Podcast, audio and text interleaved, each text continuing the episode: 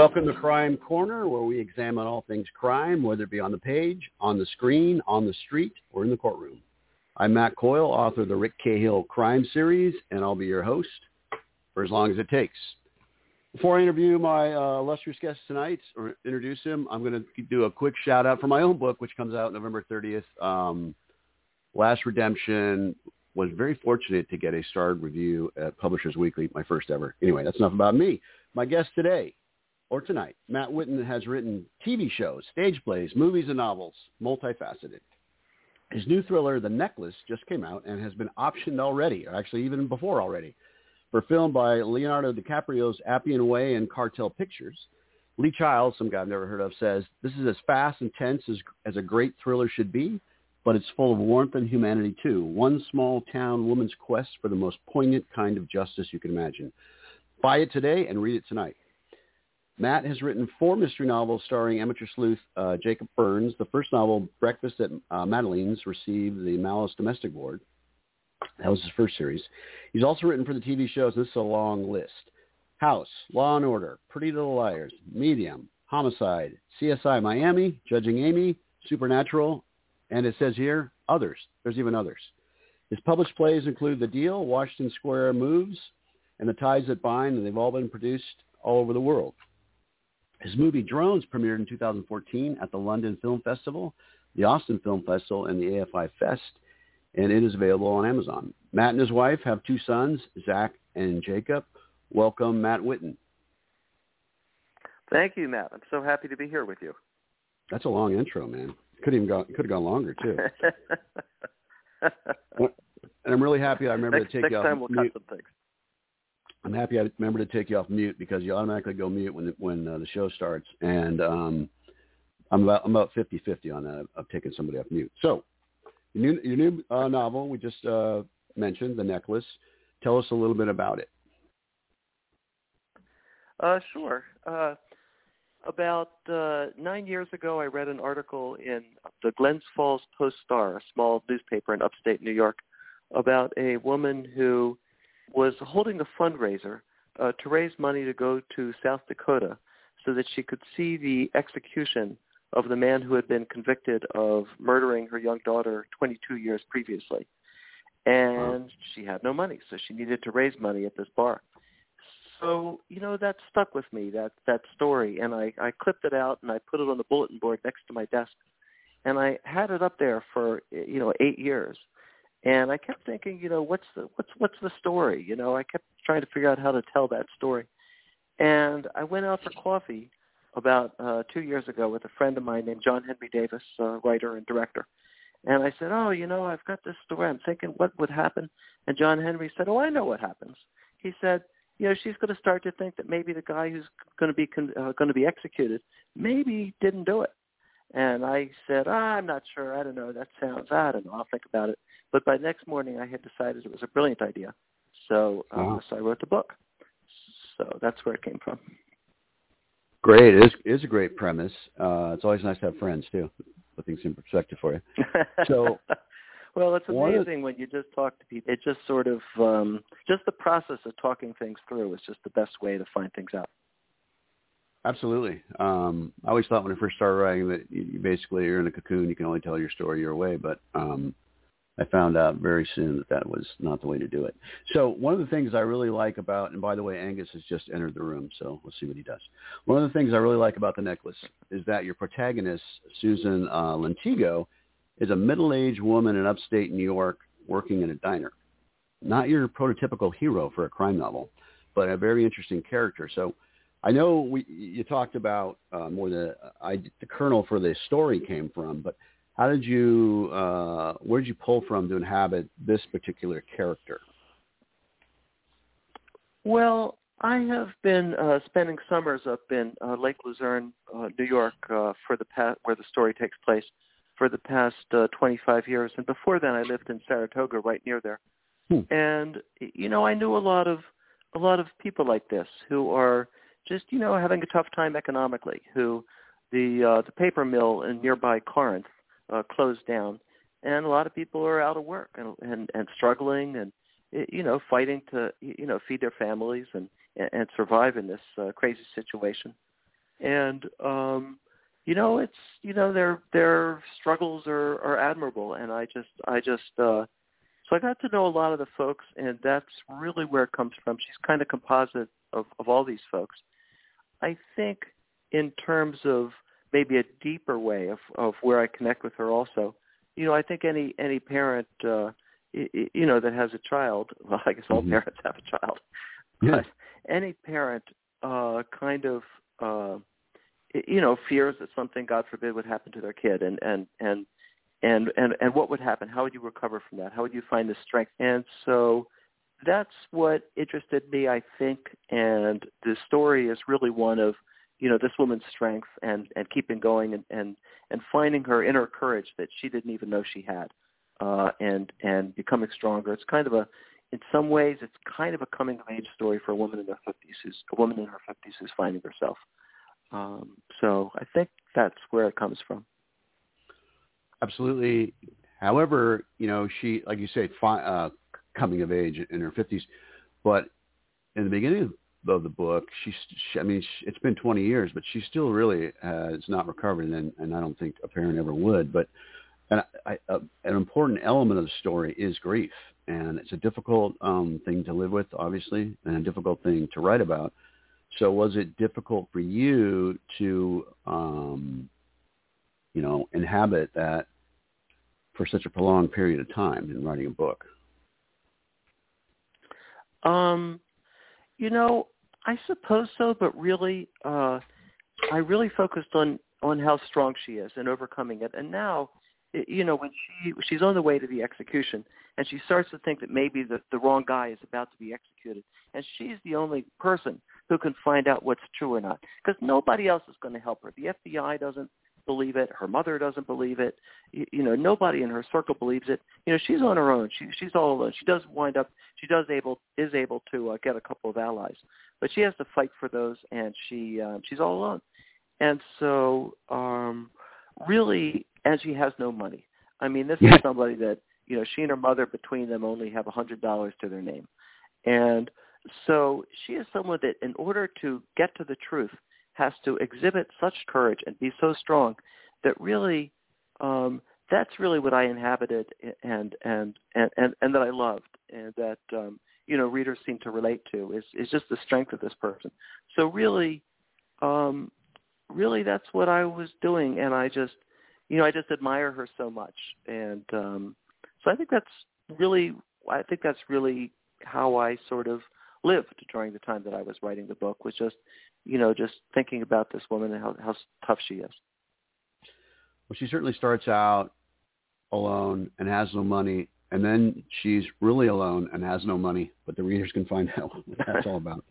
Um, so the structure of the book is interesting and effective when you it switches between flashback uh, chapters and present day chapters um, which is, is a, an effective and smart way to write the book. But I'm wondering, was that your idea from the start, before you even started writing the book, rather, or did did you start writing one way and then decided, well, this is the way to go. This makes sense this way. well, that was another friend that helped me out on that. A writer friend. named Sagit Meyer Schwartz. Yes, another friend. I gave her the uh, first draft of it to write, and the first draft, the first I don't know, 100 pages, all took place uh, you know, 20 years ago, uh, mm-hmm. back during the week that she was killed and shortly thereafter. And that's how it that's how it uh, started. And uh, and then we go from there. The next whatever 200 pages, whatever it is, is present tense. And uh, she said, so my friend Sagit, she read it for me, and she said, no, you know, I think you should mix them up. I think do a chapter from now, a chapter from then, a chapter from now, a chapter from then. And, uh, you know, that presents certain kind of technical challenges because mm-hmm. some of the uh, information that you give out in the past, you can't go too far, else it screws up the present, and vice right. versa. So you have to figure out tricks. Like for instance, in the past, I didn't want to reveal who the main suspect's name was. So my strategy there was to have the uh, Susan Lentigo to have her say, "I'm not even going to give give him the dignity of calling him by his real name. I'm just going to call him the monster." So right, which is effective, that, uh, and, and belie- that's believable yeah. actually. But it's not it's not just a trick; it's believable for someone in that situation. It, it is, I think. Thank you. Um, it is believable, I think, but really it came from my need to hide his name. So I so I found that. So no, that was really um, you know that was definitely something I found after the first draft, and I'm I'm eternally grateful to both uh, Sagit and John Henry for, steering me in the right direction on these things. Yeah, I think that um, it's it is a very just from you talking about writing 200 pages in the past and then and then going to present day. I really think that this, um, you know, unless it was completely brilliant, this definitely was the way to go. Um, and I think you did a good job of choosing. You already mentioned, uh, you know, what to give away and what not, but also choosing when to go back and when to go forward because it isn't exactly one chapter back, one chapter forward. Um, so that was nicely done, and I'm sure um, a bit of a challenge to begin with. Uh, thank you. Yeah, and I really had to learn not to be like uh, completely rigorous and okay, it's got to be one chapter from the past, one from the yeah. present, one from the past, one from the present. And then I realized, wait a minute, I don't have to do that. you know, I could do two from the past or two from the present in a row if that's what makes sense. And nobody's going to be flustered by that. So, uh, right. yeah, you have to get over, or I had to get over my own feelings of, I don't know what the word is, but structural uh, perfectionism or something, you know, because it's useless. I'm not familiar with either term. Um, so your first Jacob your, your first your first uh, your series, your earlier series, uh, the Jacob Burns novels, Breakfast at Tiffany's, we already mentioned, um, won a Malice Award, but debuted back in 2012, and then this is per research. It looks like the next three in the series came out in the next year. So, were you between then and now? Were you uh, focusing on TV, film, playwriting, or were you doing that all along while you're writing you know, the other series? Well, actually, the way that worked is that uh, Signet uh, published them in uh, 1999, 2000, oh. 2001. Uh, those okay. four books, and the, the way you got those uh, those uh, numbers was that uh, eventually, uh, you know, I got the rights. I got the rights back, so then I put them on uh, Kindle myself. But originally, they were uh, you know published by Signet. So the way that worked was you know, I guess I would say briefly, I started out as a playwright. Then in the late '90s, I decided that my uh, favorite form of uh, of uh, uh, entertainment, my favorite form of recreation, was to put my feet up and get a cup of tea and read a mystery. So I decided I would try writing them. So that was uh, that was how that came about, and uh, so I wrote those four mysteries. And then in the middle of that, I you know got this uh, uh, phone call to come out to Los Angeles to write for Law and Order. Uh, so I did that. And the first couple of years, while I was writing for Law and Order, I, I wrote the mysteries as well. Uh, you know, get up at six in the morning and write the mysteries. That became just a little bit uh, too much, especially when you have kids. Uh, yeah. And uh, so then, so yeah, so around 2001 or so, I, I quit uh, writing the mysteries and just focused totally on TV. And then, so now The Necklace is my first novel uh, that I've written in 20 years, and I I, I joke that I feel like Rip Van Winkle, you know, 20 years between novels. Um, but uh, I don't know. It all feels right. I've really enjoyed writing for TV, but I really missed writing the novels, and I'm at the point now where my favorite thing to do is to put my feet up and read a psychological thriller. Uh, so uh, it seemed appropriate that I'd be writing this, and I'm loving doing it. So anyway, that's the that's the long version to a short question. So I, I writing while you're writing for TV and writing uh, novel at the same time must have been really hard. Um, but I guess it was a tough decision to actually get paid for one of them. So you went to, you stuck with TV um, as opposed to writing mysteries. Um, so, but uh, from the research, from my incomplete research, because I didn't get the dates right to your um, earlier novels, but I, I went with what Amazon told me. Um, the necklace yeah. seems, having read the necklace but not the others, the necklace, but reading the uh, synopsis synopsises of the others, the necklace seems like a much darker work than the earlier um, work. Uh, why? I know we know why you have the story, but was that a, a, conscious choice, or it was just this story is the one I want to tell, or is it eh, I want to go a little darker now on? It was definitely this is the story that I wanted to tell. This is the story that had been in my uh, heart for eight years. Um, mm. This character had been had been living there for eight years, uh, and you know, the truth is that the uh, novel I'm writing now is also darker. So, you know, in the late '90s, for whatever reason, I enjoyed reading cozy type of mysteries, and that's what I like to write. And now, for whatever reason, I really like writing.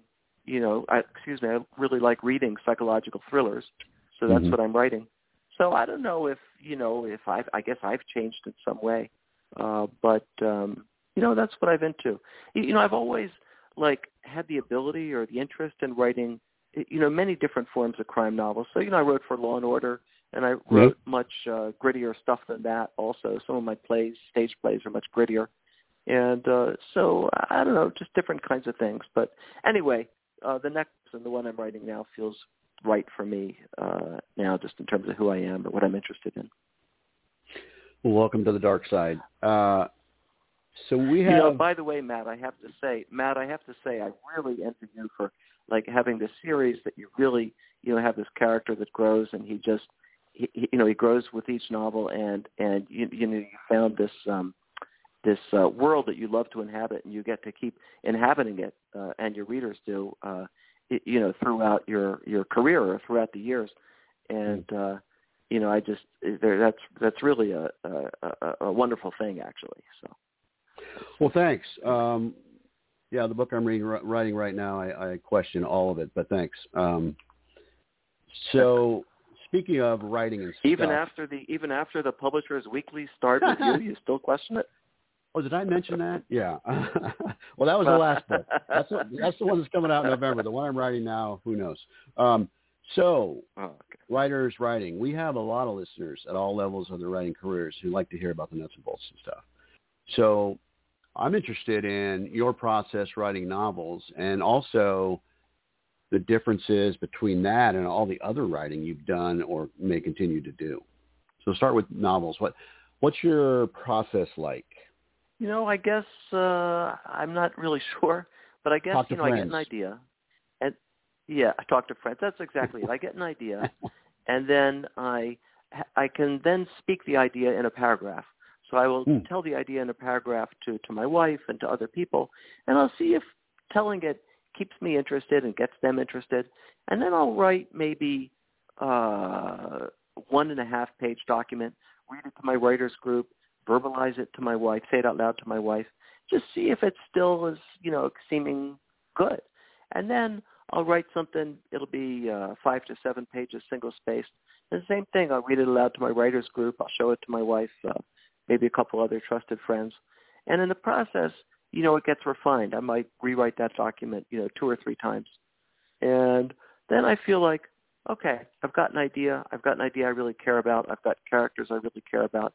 And what I've learned, by the way, is that if I if I come at writing something from the point of view of character, I'm in good shape. And if I Yeah. come from the point of some view of some philosophical idea, I'm in not good shape. And those Right. novels don't get written. Um, so that's the beginning, and then I start writing, and you know, I I I tend to know about five or ten pages ahead of myself where I'm going. Like I don't know Mhm. what's going to happen 15 pages now from now, but I know what's going to happen five to ten.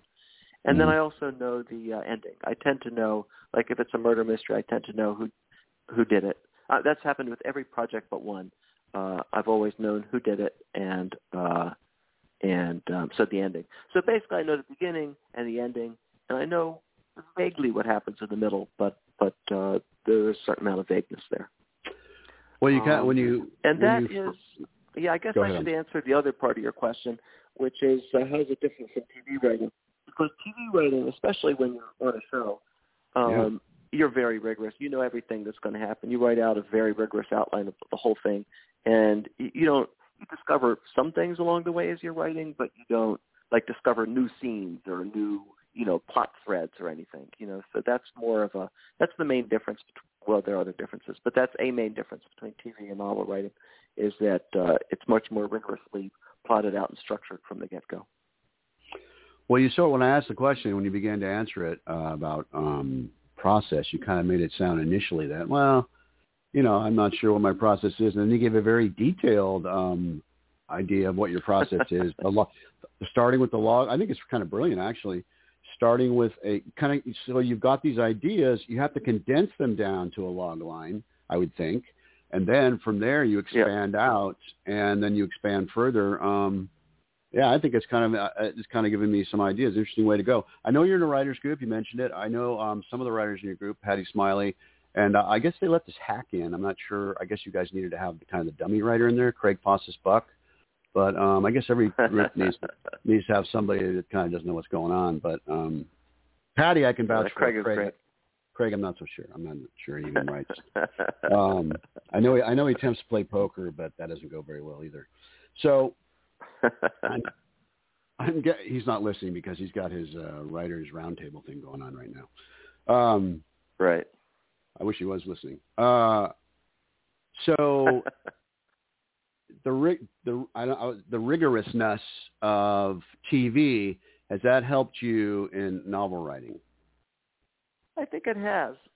You know, I think my plots, even before I started writing for TV, my plots were pretty tight. But you know, I think they're even tighter. You know, I think in TV, it's just you don't get the luxury of skimming when you're watching TV. Uh, Mm-hmm. you know, it's on and you're you're watching it. I guess you do a little bit now in this day and age. You can get on your phone, but there's still it's just a lot. It's a lot harder to to skim on TV. And books, I feel like I don't know. I feel like I don't know how to put this, but maybe writers rely on rely on people skimming. You know, I know sometimes I'll read a book and I might enjoy it, and there, but I still might skim 50 pages in the book. Mhm. Um, and I think I think that writing for TV has kept me from doing that. I, I, you know, writing that kind of book that requires you know 50 pages of skimming by the reader. I think also, um, yeah, I, I don't know. I think uh, I think some mystery books uh, people could be a little more rigorous with their plotting. Sometimes it seems to me that you know the plot maybe fades away after you know 100 150 pages and you're you know I, I kind of get a little uh, less interested in reading um so anyway i think tv writing basically makes you more rigorous with plots that that would be my that would be the way that it helps and the way that it hurts probably is that uh when i got back into a novel writing with the necklace um i really had to learn um some things that i'd forgotten uh, about novel writing which is you have to like in a TV episode, you know, there are very few stage directions, and you really try to ex- express everything the character's feeling and thinking really through their dialogue. I'm exaggerating Hmm. slightly, but that's basically what you do. And but Mhm. when you're writing a novel, you have to put people expect, and I guess I I expect too as a reader. People expect the sentences like you know her heart was pounding or you know his teeth were chattering, you know whatever it might be. So it's like I had to get used to putting those in and then uh, my writers group will tell you for a while I was putting in too many because I was Yeah. too conscious of it. So, Right. So that would be the way that, that that would be the one thing that you have to like uh, you know get out of the TV writing spirit. So that's that's I think how TV writing helps and, and hurts kind of. So I got to ask this question. I've always wondered about this regarding Law and Order. Who's responsible for ask for when they're questioning um, sus not suspects, wit- potential witnesses at work because they're very good at that. They're very good, or you guys are, at having something. You know, it's not just a straight standing here, or if you were reading it, question and answer. The guy's, you know, guy's work. He's a longshoreman, or she's a waitress, and she's taking a break around by the coffee machine there's always that aspect in Law and Order. Is that something that's just kind of um, uh, in the show's DNA, or when the people are writing the scripts, they got to go, oh, let's put, you know, she's working, she's at over by the coffee machine. Yeah, you definitely put in the script that she's working over by the coffee machine because you you know the uh, you know that that's part of the show's DNA, so you know you put it in. Now, I personally found those those scenes. I don't know how you felt. I personally found them a little ridiculous because if some cop is questioning me, I'm stopping everything. I mean, I did have a cop question me once, and I was not Hmm. guilty in any way. But man, Mhm. I was scared witless, and I was just like, oh my god, I was shaking. And even you know anybody is going to feel anxious when a cop is is questioning them, even if you haven't done anything. So those scenes, I always I like them. I, I you know I mean I don't. Well, anyway, I have mixed feelings. I kind of ad- admire like what you do that you're just trying to keep things busy and have Yeah. not just position but something to look at. But on the other hand, I also look at them and I, I find them ridiculous. I'm not going to go as far as say ridiculous because you wrote for them, but I have somewhat the same feelings. I completely admire the the, the, the movement of the scenes. You know, you're it's not a straight Q and A.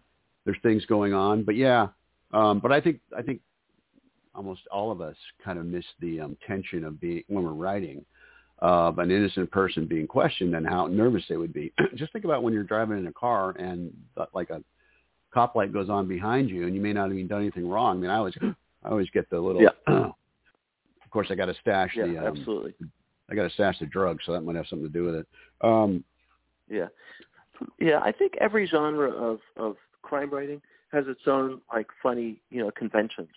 So like, uh, you know, a lot of cozies. You, you know, the the hero will go into a house late at night alone, and you know somebody's going to attack them, and it's like, Right. why are they even doing this? But that's the convention. And you know, Law and Order had its conventions. My favorite convention of theirs was they would always have the scene, and we would always have the scene where the um, where the criminal, uh, the bad guy, is in with his lawyer, and uh, and then the, the prosecutor is there. The prosecutor is talking to the guy, and the lawyer says, the defense attorney says to his guy, "Shut up, don't say anything." And but then finally he breaks out and says something, and this actually never happens in real life. in real life, there is never a situation where the lawyer and his uh, client are in the room with the prosecutor and they're having that kind of discussion. It absolutely, literally never happens, and it it happened in every episode. So um, that was another thing that that amused me uh, no end writing for Law and Order. But, Well, I got to say, personally, from some of the books I've written, I my guy Rick Cahill even knows that it's stupid not to have a lawyer with him when he's being questioned, and yet he still does it. He's to the police. He still doesn't have a lawyer in the room. So, see, um, See, I that does happen. That really does happen. Is people know they ex- that exactly does happen. People know they should have a lawyer, but they don't, and they talk. I mean, that is that happens all the time. That's real for sure. Yeah. It's just once the lawyer is there, they ain't talking. That's Right. that's the goofy part. All right. So I I, bear, I mostly buried the lead uh, at, at the intro. Is that that the necklace has been optioned by Leonardo DiCaprio's production company, and it seemed to me that it that happened pretty early. Um, do you want to talk about how that came about, or how it sort of comes about, or do you want to leave it alone? Uh, no, I'm happy to talk about it. Uh, I wrote the first draft of the novel, and then I wrote the first draft of it as a screenplay. And writing it as a screenplay uh, helped uh, teach me some things about how to write it as a novel. So then I wrote the second draft of the novel, and then writing the second draft of the novel taught me some things about how it would work as a screenplay. So I wrote the second draft of the screenplay. So I finished them uh, simultaneously, and uh, and then my TV and movie agent, uh, Paul Weitzman, gave it to uh, Appian Way and to Cartel Pictures. Mm-hmm. Uh, Appian Way being uh, Leonardo DiCaprio's company. And meanwhile, my literary agent gave it to uh, to Oceanview. Um, and so both those sales happened simultaneously. So that's that's how that happened. It was pretty Well, exciting couple of weeks there. Hell yeah, that's the way to do it. However, how long did it take you to to, to write both? Um, you know, I was working on some other things too, but I would say the entire process for both, uh, like for it was maybe a year and a half, but in that year and a half, I was also writing other things. So I Right. people people ask, I'm not really sure. Um, I should really try to clock it next time, but um, Yeah. my guess is it took me a year to write both, something like that. That's pretty efficient, I would say. You know, yeah, because yeah, because once you've got the book, I mean, it really helps you so much writing the uh, writing the TV thing. I learned that from a couple of people that you know. I learned that from Lee Goldberg and also Bill Fitzhugh, who both have uh, have used that as a strategy, um, and it really works well. I recommend it if if you're into like for your books, if you're into um, if you're into it, uh, I'd suggest like try writing your first book as a as a as a TV pilot if you if you feel like doing it because you know your your series would be a great TV series. So um, so my theory is sometimes you know just just just you know try it yourself. You know you know what I mean. Try it yourself, see what happens. Um, anyway, that's what I do. I used to have. I, I might have it somewhere. I'm looking at my um, writing um, bookshelf. Sid Field's um, screenplay. That's how far back. I, I thought I originally. I think I tried to write a screenplay about a thousand years ago. It didn't go very far, and I changed to books. But anyway, um, yeah, I'll give uh, I'll give Leo a call. Tell him I'll tell him you told me to call him. Um, sounds good. we're tight. We're tight. It's Leo for me. Um, so Cool. You and I are doing an event. It's really you, and I'm going to be um, questioning you, talking to you at Warwick's next Wednesday at 7:30. Warwick's in La Jolla. the longest owned, or the bookstore that's been longest owned by a single family in the United States, and kind of a um, wow. iconic bookstore. And they're going to allow people in. You got to wear a mask while we're talking, but um, there's room for folks, and it'll be fun to get out and, and be in front of people. I know you've been doing that because you were in upstate New York. And um, how's that been? Uh, it was great. I mean, I'm really looking forward to doing uh, uh, being at Warwick's with you, and um, and we can do this conversation again with even even more deeply. We can go even more deeply. Um, I did a bunch of events up in uh, Lake Luzerne, and that was uh, the book is set in Lake Luzerne, New York, and that was Mhm. really um, it was really a lot of fun. I was a little you know anxious how the people in the town would would view the book, uh, but I mean there were a lot of people at the library, and I got so many you know positive comments from people you know all over town about the book, and Mhm. like I just came to LA yesterday, and the day before I was like selling my final books to people because I was going around.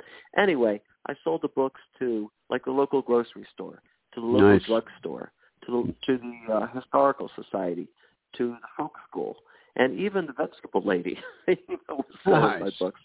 And and then the um, the woman who owns the uh, Bottle Redemption Center uh, was sending them, selling them, and um, so it was like it just became a thing, and I was it was um, it was great. You know, I you know I'm sure when you write about La Jolla, it's a special thing for the people of La Jolla, and that town, you know, Lake Luzerne, you know, nobody's ever written a novel set there, and like you say, you know, most novels do not feature uh, a woman in her 50s who's poor. You know, most thriller novels that I see, and I enjoy them. I'm not, you know, as criticizing, but Mhm. the thriller novels that I usually read tend to be uh, uh, women in their 20s and 30s who are, you know, have some sort of glamour attached. Either they live in a big city, or you know, they're working in the publishing industry or the fashion industry, or they're, you know, they're trying to get started in these industries, and um, it's just a very, you know, New York lifestyle and everything that's exciting, and it's it's great. Um, but you know, people, people, uh, I, I would like to see. Anyway, I, I enjoyed writing a book about it. People that that aren't heard from in, in the thriller world, and um, you know, I mean, you know, it's just it's just interesting to think about the lives of of everybody. You know, in this political Right. world that we're in now, which Yeah. is so uh, partisan and divided. You know, it was it was it was good for. I I really enjoyed reading about folks that ordinarily I might uh, be frustrated, let's say, by their political opinions, and just to write about their lives, you know, and just take, you know, be very serious about what they're experiencing. Um, so anyway, so it was so anyway, there aren't a lot of books about those those folks, and to to have it set in Lake Luzerne, and to to do the, I like did like nine readings at all the local libraries and bookstores Wow. and all kinds of places, and it was um, it was it was uh, anyway, it felt really good.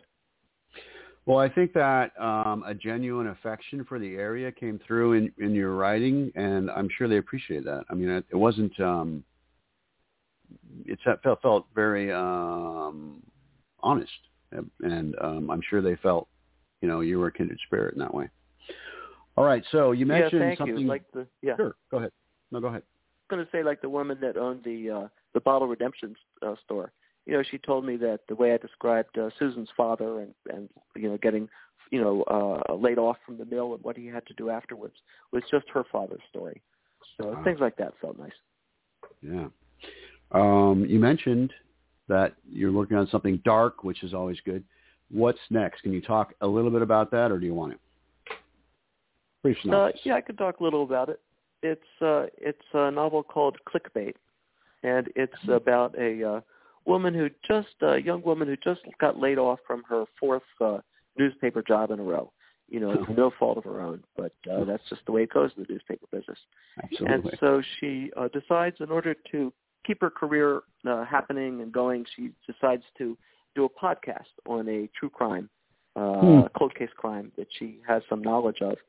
So she does the podcast, and the novel is about her investigation and also about the fact that, you know, sometimes, you know, when you're in that kind of business, it's almost a little more important to like get get clicks than to actually stick very closely to the truth.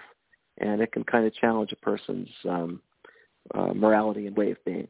So it's so it's both of those things. It's it's the investigation, and also what she's going through uh, in her in her life.